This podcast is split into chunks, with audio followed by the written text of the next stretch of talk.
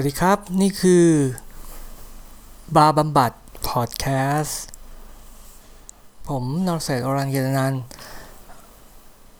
ดำเนินรายการหรอก็เปล่า จริงๆแล้ว บาร์นี้บำบัดใคร ผมรู้ละ คือตอนที่ศูนย์นะผมไม่รู้ แต่ตอนนี้ผมรู้ละว่าบำบัดตัวเองแน่นอนเออเรื่องก็มีอยู่ว่าอาทิตย์เนี้ยคือเป็นอาทิตย์ที่คือจริงๆอะสองสามอาทิตย์ที่ผ่านมาเลยแหละ เป็นอาทิตย์ที่ผมค่อนข้างเครียดมาก ด้วยอะไรหลาย ๆ อย่างมันมี condition หลาย ๆ อย่างที่เกิดขึ้นในออฟฟิศที่ผมไม่สามารถที่จะบอกเพื่อนร่วมงานได้ แล้วก็ เออ คือโอเคเอางี้มันเป็นอะไรที่ไม่ใช่สถานการณ์ปกติเนาะเออ แต่ว่าพอยอะมันคือว่าพอตอนนี้มันก็มันก็ยังไม่คลี่คลายหรอก แต่ว่ามันก็อย่างน้อยมันก็ไม่ใช่ความลับอีกต่อไป แล้วผมก็เริ่มบ่นในโซเชียลได้เหมือนกัน ว่า เอ้ยเอออาทิตย์ที่แล้ว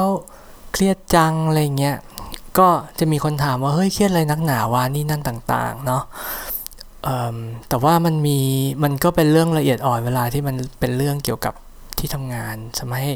เราก็พูดในโซเชียลไม่ได้ว่าถึงรายละเอียด แต่ว่าในพอดแคสต์เนี้ยผมก็ คืออยากจะบำบัดตัวเองอะ่ะอยากจะอยากจะบ่นหน่อย ก็คือไม่เชิงบ่นนะบ่นบ่นมันก็น่าเบื่อเนาะเอาเป็นว่าข้อคิดที่ได้ระหว่างกลางทางมาละกัน คือตอนนี้เรื่องมันก็มันก็ยังไม่จบ แล้วมันก็คงจะยังไปอีกสักพัก หรือเขาอาจจะตัดจบเลยก็ได้ ใครจะไปรู้โอ้โห คือแบบอนาคตนี่มันเป็นอะไรที่เราไม่สามารถทำนายได้จริงๆ แต่ว่าสิ่งหนึ่งที่เรียนรู้มาจากสองสามสี่อาทิตย์ที่ผ่านมาก็คือว่า เฮ้ย บางปัญหาในชีวิตเนี่ย เออ มันแก้ยากจริง ๆ นะ แล้วก็มันมี สเต็ปของมัน มันมีระดับความยากของมัน เหมือนกับเกมอะเออ คือบางทีเราฟังเพื่อนบ่นเรื่องนู่นนี่นั้นอะไรอย่างเงี้ย แล้วเราก็รู้สึกว่า เอ้ยทำไมแม่งมันไม่เลือกวะ มัน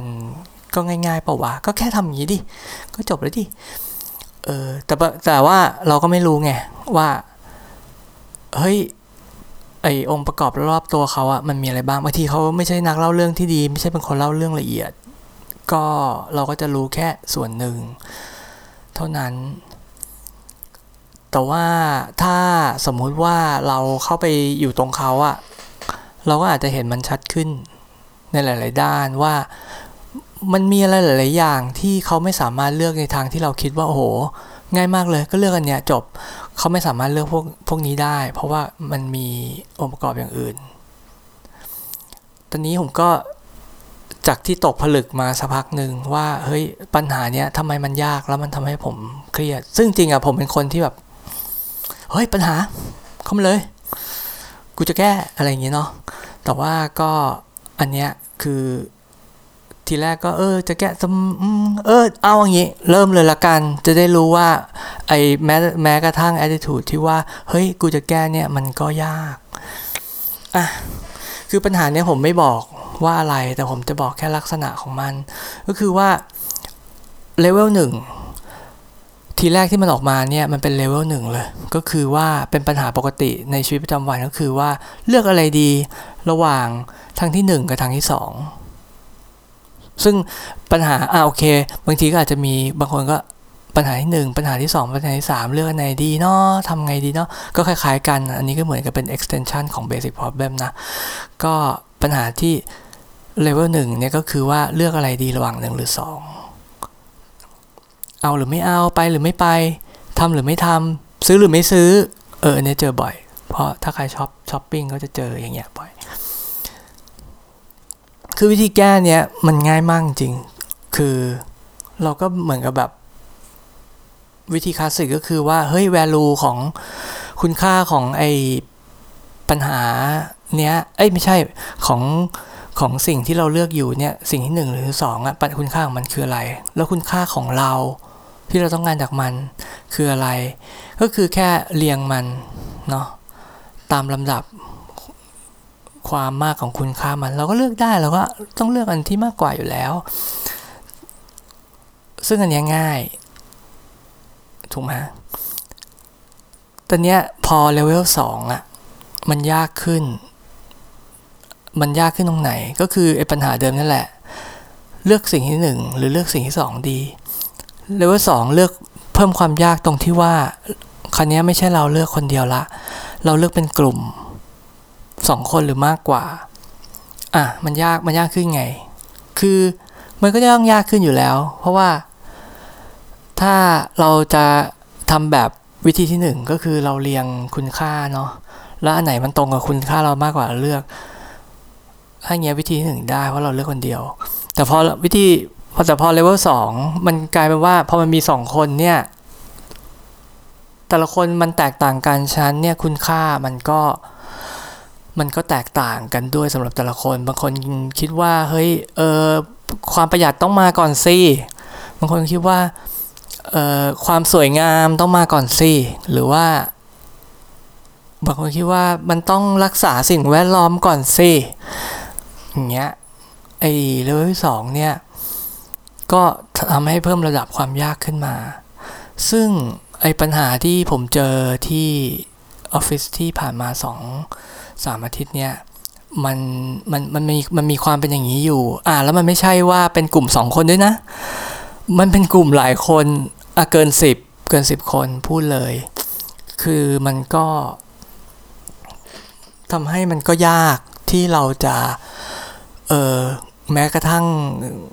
เดาคร่าวๆว่า เออ มันจะออกมาในรูปไหนตอนจบ เพราะว่าเราไม่รู้ว่าแต่ละคนเขา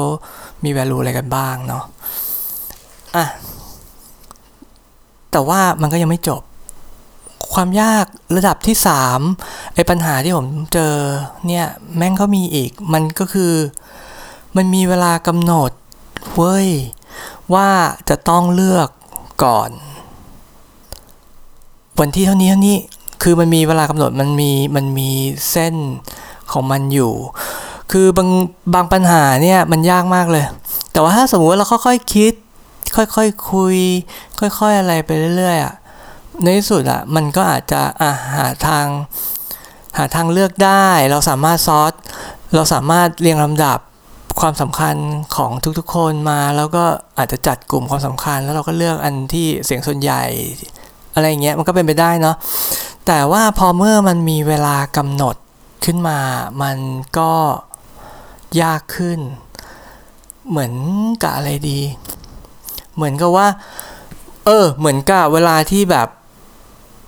เราเดินไปในถนนน่ะ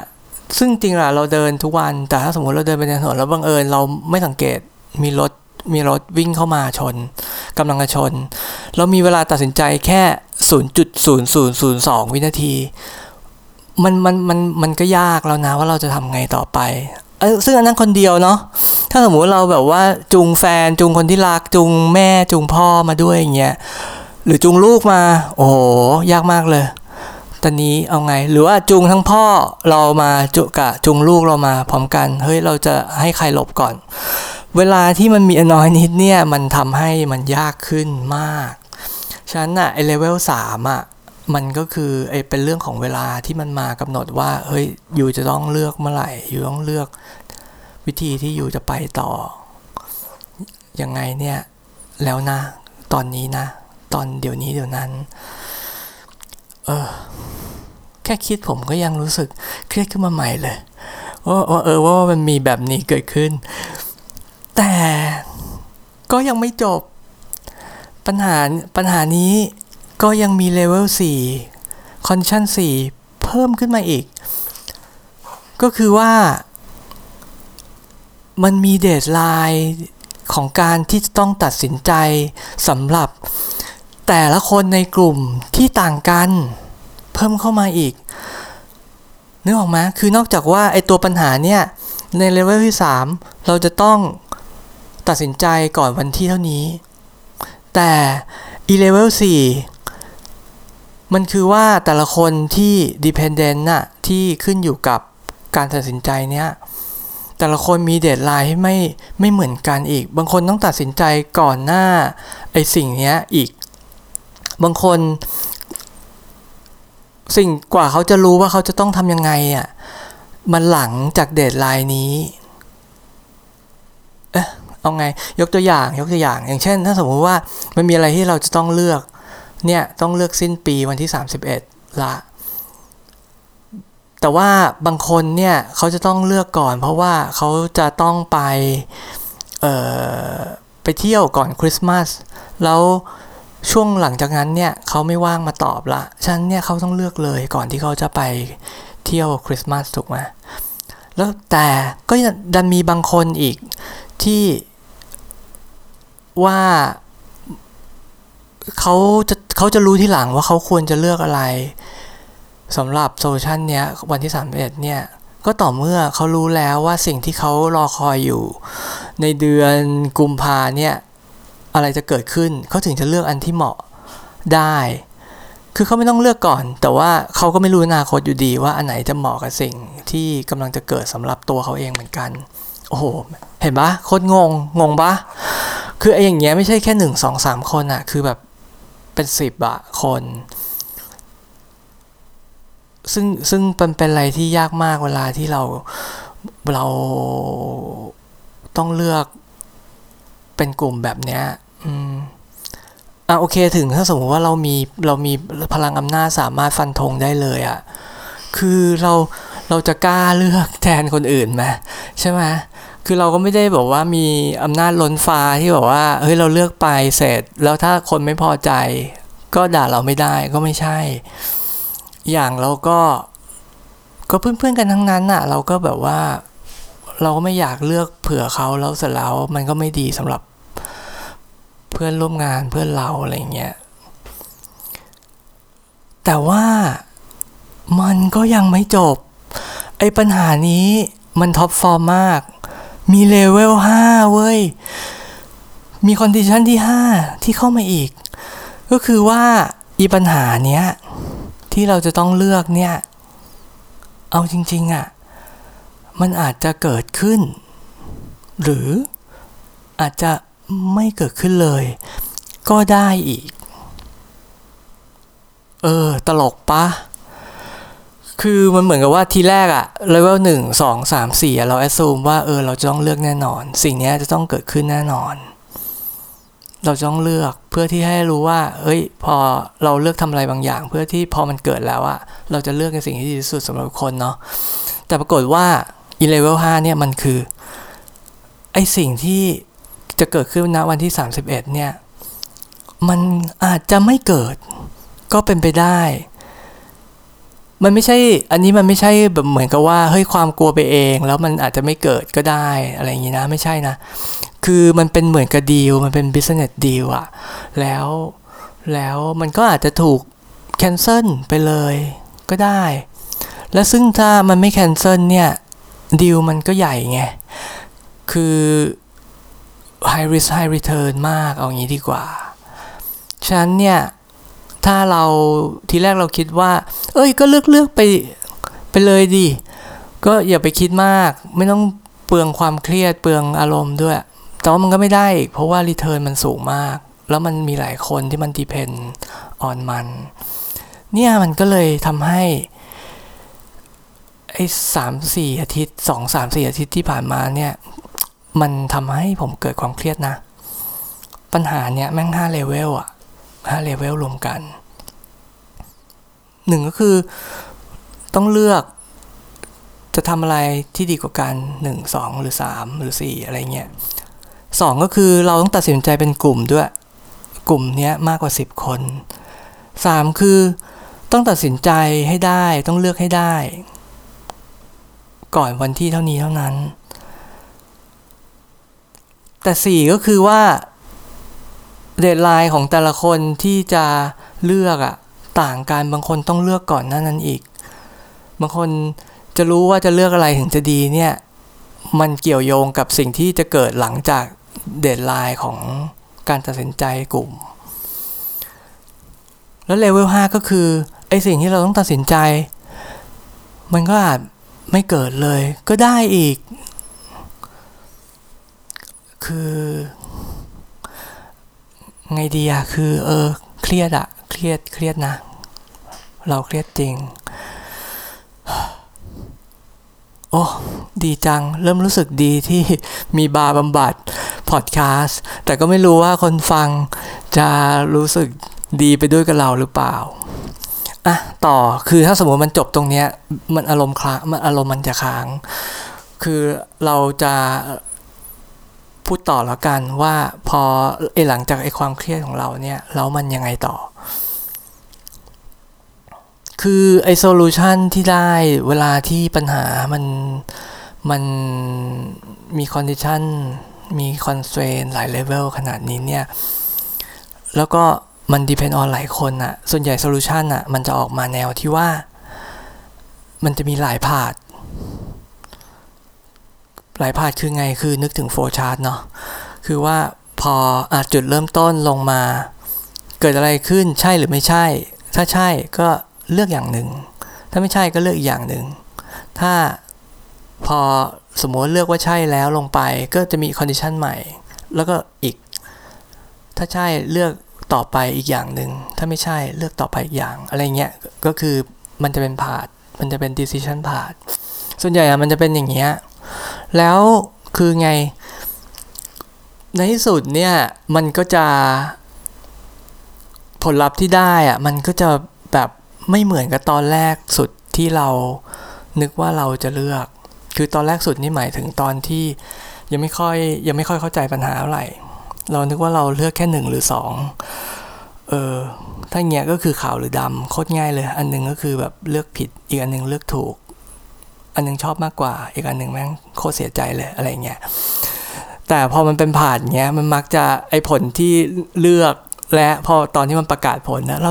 เออมันจะมักจะแบบโคตรไม่อุดมคติ เนี่ยคือชีวิตจริงมาก ๆ ที่ผมสังเกต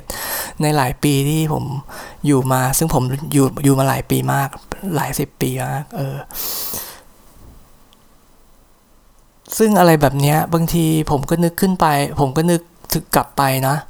ว่าบางทีเวลาเราเห็นคนอื่นอะเขาเลือกอะไรอะแล้วเราเฮ้ยเออทำไมมันเลือกทำกันวะมันไม่เห็นจะดีสุดหรือเร็วสุดเลยอะไรเงี้ยเอ้ยเลือกมาได้ไง คือตอนเนี้ยคือเราเข้าใจเลยเรามีเอมพัตตีละว่าเฮ้ยทำไมคนคนอื่นอะบางทีมันเลือกแบบนี้มันทำมันเลือกในทางที่ไม่สุด มันเป็นเพราะว่ามันมีมันมีไอ condition อะไรหลายอย่างที่มันมาเกาะเขาอะ ทำให้เขาไม่สามารถเลือกในทางที่เราคิดว่า เฮ้ยโคตรง่ายเลยก็เลือกอันนี้ดิอะไรเงี้ยเขาไม่สามารถ มันผมว่ามันต้องเป็นอย่างเงี้ยแน่ๆเลย ซึ่งอันนี้ก็เป็นสมุสมมติฐานของผมล้วนๆนะอันนี้ไม่ใช่ไม่ใช่ fact ทางวิทยาศาสตร์แต่อย่างใดแค่เป็นตั้งข้อสังเกตว่า เออมันเป็นอะไรเจอบ่อยมันน่าจะเป็นอย่างเงี้ยคือไงอะเวลามันมีคนหลายคนอะ มัน มันเป็นอะไรที่เราต้องแคร์เออถ้าไม่งั้นอะไรที่เราเลือกออกมา หรือว่าเราแบบเอ้ยไม่ใส่ใจแล้วให้คนอื่นเลือกอะ่ะ มันก็ต้องมีคนที่แบบ ไม่พอใจกับสิ่งที่เลือกออกมานะแล้วยิ่งถ้าสมมุติว่าถึงอ่าเราแคร์ทุกคน แต่ว่าเราไม่สื่อสารว่าในที่สุดแล้วทำไมเราเลือกออกมาเงี้ยไอคนที่มันแบบว่าวันนี้ไม่ได้มาตอนเราเลือกเว้ย แล้ววันต่อมามันมา มันก็จะงงอีกว่า เฮ้ยทำไมพวกมึง เออทำไมพวกคุณเลือกอย่างนี้ให้ผมอะมันไม่ work เลยนะ อะไรเงี้ย มันก็จะไม่เข้าใจ เพราะว่าจริง ๆ ปัญหาในชีวิตจริงอะโห มันยากอะมันมี มัน มันมีหลาย factor ขึ้นมาก ๆ เลย ซึ่งบังเอิญอาทิตย์ที่แล้วผมอ่านหนังสือของ Stephen Hawking เนาะเขาก็ เขามันมีตรงบทหนึ่งเขาพูดขึ้นมาแล้วผมคิดว่ามันโคตรจริง คือเขาอันนี้อันนี้ paraphrase นะ คือคือแปลคือแปลมาให้เลยเสร็จสับเป็นภาษาไทยเขาจะพูดตำนองว่า เออ มนุษย์เนี่ย เป็นเป็นเป็นเป็นมนุษย์เป็นผู้ที่เลือกอนาคต หรือทำนายอนาคตอะได้ห่วยมากเอาจริง ๆ นั่นเป็นเพราะว่ามนุษย์มักจะเลือกอนาคตจาก condition ที่ตัวเองรู้อยู่นะปัจจุบัน เท่านั้น ซึ่งจริงๆ สิ่งที่เราเลือกในอนาคตอะณจุดที่เลือกกับจุดที่เกิดอะมันห่างกัน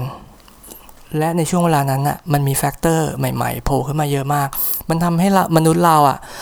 ทำนายอนาคตหรือเลือกสิ่งต่างๆสำหรับอนาคตอะได้ไม่ค่อยเก่ง เออสตีเฟนฮอว์กิงนี่แม่งโคตรเก่งเลยว่ะจริง ๆ อันนี้ยอมรับคิดมาได้ไง ซึ่งมนุษย์ส่วนใหญ่ก็ยังคิดว่ามันจะมีคนที่สามารถทำนายได้นะอย่างนักข่าวอะไรเงี้ยชอบถามท่านผู้นำต่างๆ มากเลย อันนี้ผมไม่ได้สนใจนะว่าพักอะไร แต่ชอบถามมากเลยว่าเฮ้ยท่านคิดว่ามันจะเกิดอย่างนี้นี่นั่นไหมครับอะไรเงี้ยโอ้ยใครจะไปตอบได้ เรื่องมันอนาคตอะไรอะไรมันก็เกิดขึ้นได้คนคนหนึ่ง มันจะไปรู้หมดได้ไง ใช่ไหมอืมก็ก็ เป็นอะไรที่ อะข้อข้อสรุปข้อสรุป คือผมผมอะ่ะก็ยังไม่ไม่ไม่หลุดพ้นจากไอ้ปัญหาที่ว่านี้เนาะที่ทำงาน แต่ว่าข้อสรุปก็คือว่า เฮ้ยเออปัญหาที่มันแบบ depend on หลายคนและเกี่ยวกับเวลา เนี่ย เราพึงระวัง พึงระวังไว้เลยว่าเราอาจอาจจะต้องเครียด เออ ก็เหมือนกับต้องเตรียมใจไว้หน่อยหนึ่งว่า เออต้องอยู่กับมันหน่อยหนึ่งคือถ้าสมมติว่าอย่างน้อยอะ่ะเราทำอะไรไม่ได้เลย เลือกก็ไม่ถูก เราต้องเครียดกับมันอยู่ดีอะไรเงี้ยอย่างน้อยเตรียมใจไว้ ว่าเออกูต้องเครียดแน่ ผมว่ามันก็อาจจะเออรู้สึกดีขึ้นนิดนึง ตอนนี้ก็คือเตรียมใจแล้วว่าต้องเครียดกันเนี้ยไปอีกสักประมาณเดือนสองเดือน แต่ก็ไม่แน่นะ เดี๋ยวพอมีดราม่าสังคมหรือมี อะไรเกิดขึ้นใหม่ๆ ออกการเลือกตั้งกันเลือกตั้งกำลังจะเกิด ซึ่งอันนั้นของผมมันยังไม่เกิด เนี่ยเดี๋ยวเดี๋ยวเดี๋ยวเราก็จะลืมลืมเครียดกับปัญหานี้ที่ทำงานไปได้เอง จนกระทั่งตอนที่มันเกิดนั่นแหละ แล้วก็ค่อยมานั่งเครียดหรือเสียใจหรือดีใจกับมันอีกทีก็เป็นได้ อืมแต่ตอนนี้ก็จะพยายามจำกัด พลังงานที่จะไปใช้ในความเครียดกับไอ้เจ้าสิ่งเนี้ยละกัน อืม เนี่ยแหละ เออ รู้สึกดีขึ้นเหมือนกันนะ อันนี้สำหรับผมคนพูดเองนะ ไม่รู้เหมือนกันว่าคนคนอื่นรู้สึกว่ายังไง ถ้ารู้สึกว่ายังไงเกี่ยวกับพอดแคสต์เนี้ย ก็คอมเมนต์มากันได้ รีบคอมเมนต์ไว้ได้นะครับ เอ่อ จะได้รู้ว่าเออพอดแคสต์มันควรจะจัดอะไรยังไงต่อไป แต่แต่เนี่ยก็ให้ผู้ฟังเตรียมใจไว้ด้วยเหมือนกันว่ามันก็จะเป็นเรื่องประมาณอะไรเงี้ยสเปเละเฮ้ยจริง ๆอะตอนแรกอะคิดว่าจะเป็นวิจารณ์หนังวิจารณ์ซีรีส์นะสองสาตอนแรก เอ้ยแต่เรื่องเนี้ยหยิบขึ้นมาก่อนเลยคือคือมันก็จะมีเรื่องอย่างเงี้ยปนๆ แต่ว่ามันจะไม่ใช่เรื่องอย่างนี้ตลอด เดี๋ยวมันจะมีเรื่องบันเทิงอะไรต่างๆ มาด้วยมั่ง ก็อย่าอย่าเพิ่งอย่าเพิ่งด่วนตัดสินออยากให้ฟีดแบ็กกันมาก่อนนะครับ แล้วไงก็ติดตามกันสัก 20 ครั้ง สัก 20 ตอน ถ้าถ้าผมทำถึง สัก 20 ตอนแล้วค่อยตัดสินว่า พอดแคสต์นี้